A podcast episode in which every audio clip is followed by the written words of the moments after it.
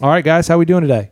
Doing good. Good. Thank you. Scott, I'm glad you're here. Tell us which campus you go to and just a little bit how you got to Grace. My family goes to Grace Pelham. The way we got to Grace was my oldest son, when he was in high school, he was invited to join a youth group here at the Pelham campus. And it was amazing because it was no longer a chore to get him involved with a church. Mm. So that went on for a few months, and Tammy, my wife, and I decided we needed to see what was going on over at Grace. Yeah. And see, why was Nate all in? Yeah. So we visited. And we were hooked at that point. So. Yeah. So how long ago have you been coming to Grace now? It's probably been seven years, I would say. Yeah. So slowly you've gotten involved. You've been part of some different things, and that's what we were going to talk about today. Which, Chad, we had been talking about a Just Serve event that we recently had. So before we get into Scott's involvement in Just Serve, why don't you tell us a little bit about what Just Serve is, why we do it, and what have been the impacts for our church and for our people? Yeah, I think before I jump into that, I just got to brag on my man Scott over here. So I tease him. I say my job is to make him feel really uncomfortable. Yeah. So through our friendship, I've always asked him to take some steps in ways that kind of get him outside his comfort zone. Mm-hmm. So Scott and I, back in the day, we're in a community group together, and I remember the first time I asked this dude to pray, and he's like, "Man, I don't pray in public. I'll serve, I'll build things, tear things down, but don't ask me to pray." Yeah. So for that year, that was the point of growth for Scott, and by the end of the year, he was praying. Then I asked him to adopt a highway, organize that, all the way up to what we're talking about today is Just Serve.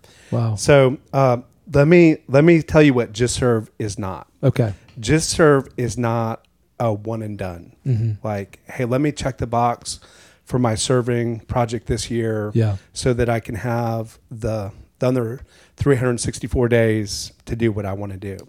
So it's not a kind of a one and done thing, but Just Serve is one way that we band together as a church to serve our community and strengthen our partnerships. Mm.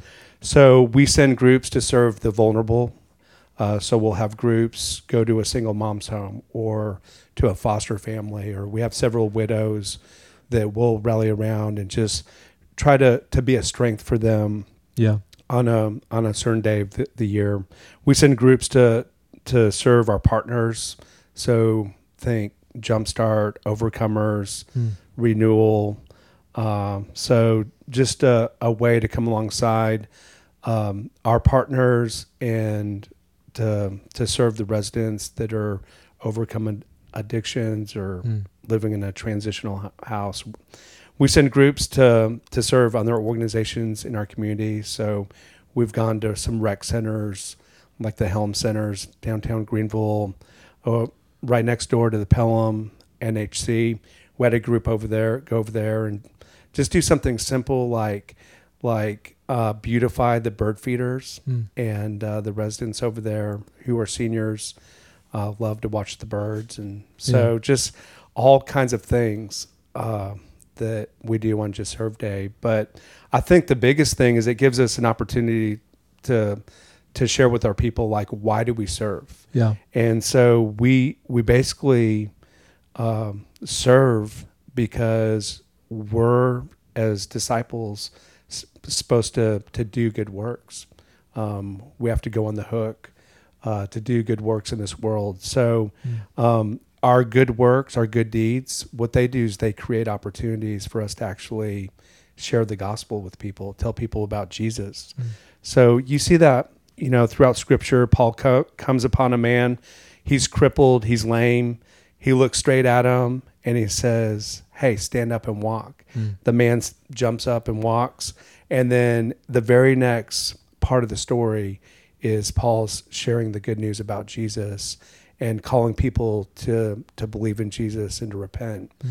So just that idea that our good works help us build credibility in our community so that we can have a voice in our community and ultimately tell people about Jesus. So someone like Scott, who runs Point at a place called Renewal, it's been really cool to see just over the years. Like, I don't know, how many years, Scott, have you been at Renewal?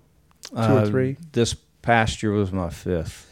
See, 5 years. Mm. And just to see that investment over a 5-year period where he's thinking about projects to do and rallying men to head that way. Mm. So it's the being in it for the long haul over a long period of time where we're incrementally building relationships, serving, helping, that actually give us a voice to share Jesus. Yeah, that's good. And so I was originally going to ask Scott why he made the decision to get involved in Just Serve, but it sounds like because you like to make him uncomfortable, I need to ask you that. So talk to us. True. So talk to us a little bit about how you encouraged Scott to get plugged in, and kind of maybe we could talk a little bit about what's happened since. Yeah, I think for me, if you're a follower of Jesus, then God has deposited gifts and talents, experiences to be used for his glory and to actually build up the kingdom.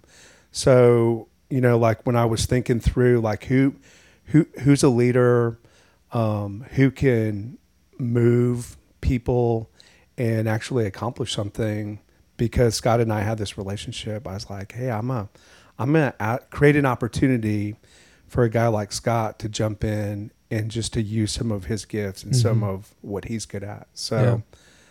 I don't know, Scott. So you asked him to. So you had an idea, and you asked him, Scott, what was your initial reaction to that invite?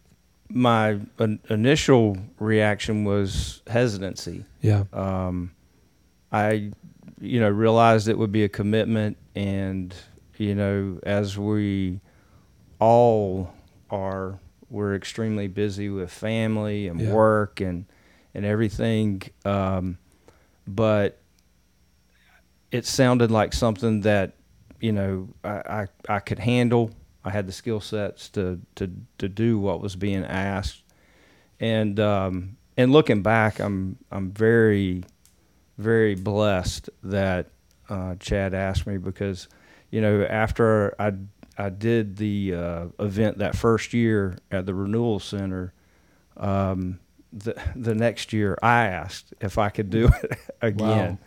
So you went from hesitancy to all in a sense. Yeah, yeah. And, it's like a continuum for me. On one side, you have me and all the self-centeredness, all the excuses. Mm. And on the other end of the continuum, you have others. And it's so easy to stay jammed up on the me end of the continuum. Mm-hmm.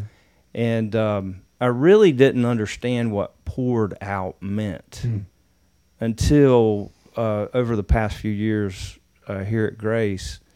And it really became apparent to me as I served more and more that I was moving further towards the other end of the continuum. Mm-hmm. And I'm still not there, but I'm hoping that I will get to the point where I reach that tipping point and I'm just pouring out. Hmm. Wow. And it became clear to me at that point what pouring out really is. Yeah. Really, when you think about discipleship and even, being a man, taking responsibility for the people and situations, it's so much about discipling people to give their lives away. That's really, really what we're doing, and it doesn't happen all at once. Yeah. I mean, it's incremental. But just to give you an example, like that first year Scott went to Renewal, I probably gave him 10 to 15 people, and this past year, this dude calls me up and he's like, "Hey, we need 60 people Wow. We need 60 to 80 people because of the projects and the scope of the work that he was doing. So just to see, again, incremental growth over a long period of time, yeah, and how Scott moved from, man, I don't know if I want to give up a weekend, like, you know, all that, to, hey, I want some of this. Yeah. Let me be part of this. I like the continuum idea. I really want to double tap on that for a minute, this idea of me on one side and others on the other. Was there, I mean, that's pretty clear, and I would say that that's pretty good. That's good theology, I think. So Jesus poured himself out. That's what he did. He came and he was a drink offering for us so that we might have a relationship with God. And so I'd be interested in learning from you how this me and others fits into other areas of your life. So if you've learned this from serving as a man, challenge us for a minute in what it looks like for us to do this in our family, maybe in our work, in our relationships with other men. How do you apply that me, others continuum in other areas? I think I have to go back to a sermon a couple of weeks ago that really made a lot of sense to me. I've got so much to understand, okay? But what I can do is follow. So, you know, when that analogy was made of, are you going to stay on the shore or are you going to hop in the boat? I just made the decision, hey, I'd rather be in the boat. Yeah. You know, with all that uncertainty of how many, you know, how much time it would take to plan for the event and that kind of thing, all that uncertainty that comes with that, essentially a risk that you're taking. I was like, I want that. Yeah. I don't want to be on the shore. And that that brings me back to when I first came to Grace. I heard the most important 7 words in my life, and it was the core sin of man is passivity. So, you know, we can sit on our couch that Saturday morning. We can stay on the shore, or we can get in the boat. You know, we've got to make that decision, and that's kind of, I try to apply that every day, not just once a year for the Just Serve event, but, you know, I mean, it could be something as simple as saying hello to somebody on an elevator that's having a bad day. You don't know the impact you just had on that person. So it doesn't have to be a big event. It can be, you know, the small things in life as well. And of course that applies to family, work, strangers. I've seen it, Scott, in your life in some pretty cool ways. Like, I just think like the summer you're hosting an intern, like just the way that you're leading your two boys, your wife, to continue to embrace this really lifestyle of pouring yourself out. And so you guys are hosting an intern. I remember when your son went on a mission trip to some faraway land. Where did he go? He went to Peru. Yeah. Which was a great experience for him. But I want to clarify back to the continuum. I'm not always successful. Yeah, sure. I mean, I'm trying. I'm trying. Like I said earlier, I'm not there yet, but I'm trying to get to that tipping point where I don't even think about pouring myself out. Yeah. What are some disciplines, Scott, that you have embraced that help you stay closer to the other side? I would say, since I'm a perfect example of short attention span theater, I need constant reminders. Yeah, and that's, you know, it's easy to go to you know, to church on Saturday, Sunday, whenever you go, and listen and say, oh, that sounds great. and then go eat lunch, mm-hmm. and then fall back into a rut. Yeah. Right? So, you know, it's just a matter of taking that and translating it into action. Mm-hmm. And again, I'm not always successful. Sure, with sure. That, I'm with you. So I'm with you. You know, all we can do is is step out of our comfort zone and give something a try. You know, mm-hmm. I've heard folks say, you know, we might. You know, one of our projects at the Renewal Center was building a wall, a little retaining wall. And, you know, I heard people say, I've never done that. I don't know how to do that. I wouldn't have been any help anyway. Mm-hmm. Well, you would have, because we're doing very basic mm-hmm. things. So, you know, I guess it goes back to don't let that lack of understanding or knowledge hold you back from getting in the boat. Yeah, that's good. When you have done these projects at Renewal, what have been some of the relationships that you've met? What have been some of the skills that you've acquired? What have been some of the benefits that you feel like you've gained from making less of yourself? Right. Well, I mean, on the surface, you know, the camaraderie and the fellowship is awesome. Yeah. I've probably met more people from Grace Church at these Just Serve events than any other time. I mean, on Sundays, obviously we meet people, but there's not a lot of opportunity to really get to know somebody. And sure. And one of the things that you know that happens at the Just Serve event is you get to spend, it's only 4 hours, but you get to spend 4 hours with somebody that you've never met, mm-hmm. In some cases, and get to know them. And the other part that I really like about it is you see people of all mm-hmm. ages and genders coming together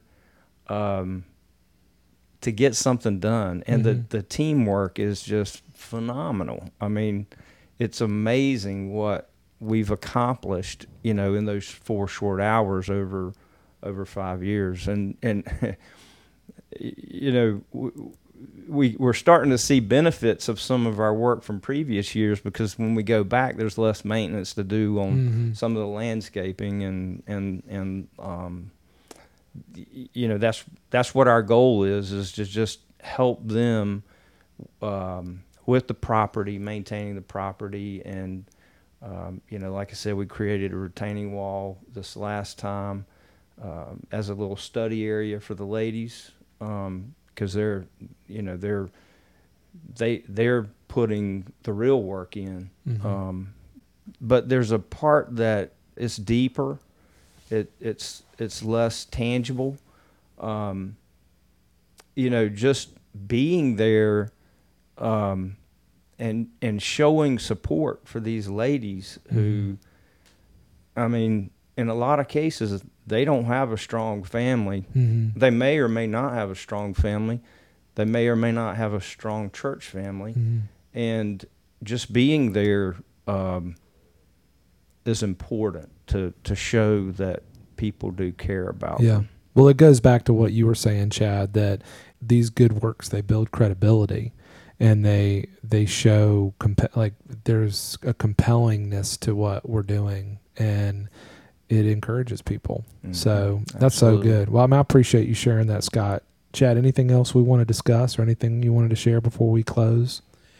Yeah, just I love our core value of being culturally engaged yeah. and just the idea of outreach, because I think it really does create opportunities for people to grow as mature followers of Jesus. Yeah. And so even thinking about Scott here, leading the charge at Renewal and creating an opportunity for 60 people to come and hear the story of someone who is battling and working through an addiction and, yeah. and to hear how Jesus is at work in that moment.